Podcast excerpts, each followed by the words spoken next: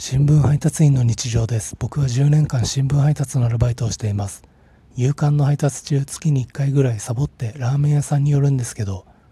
今日そこの女性店員さんがバレンタインデーということでお客さん全員にチョコレートを配っていました。直径いっセンチほどのチョコレートをひとつだけをもらったんですけど、今日が人生で一番幸せでした。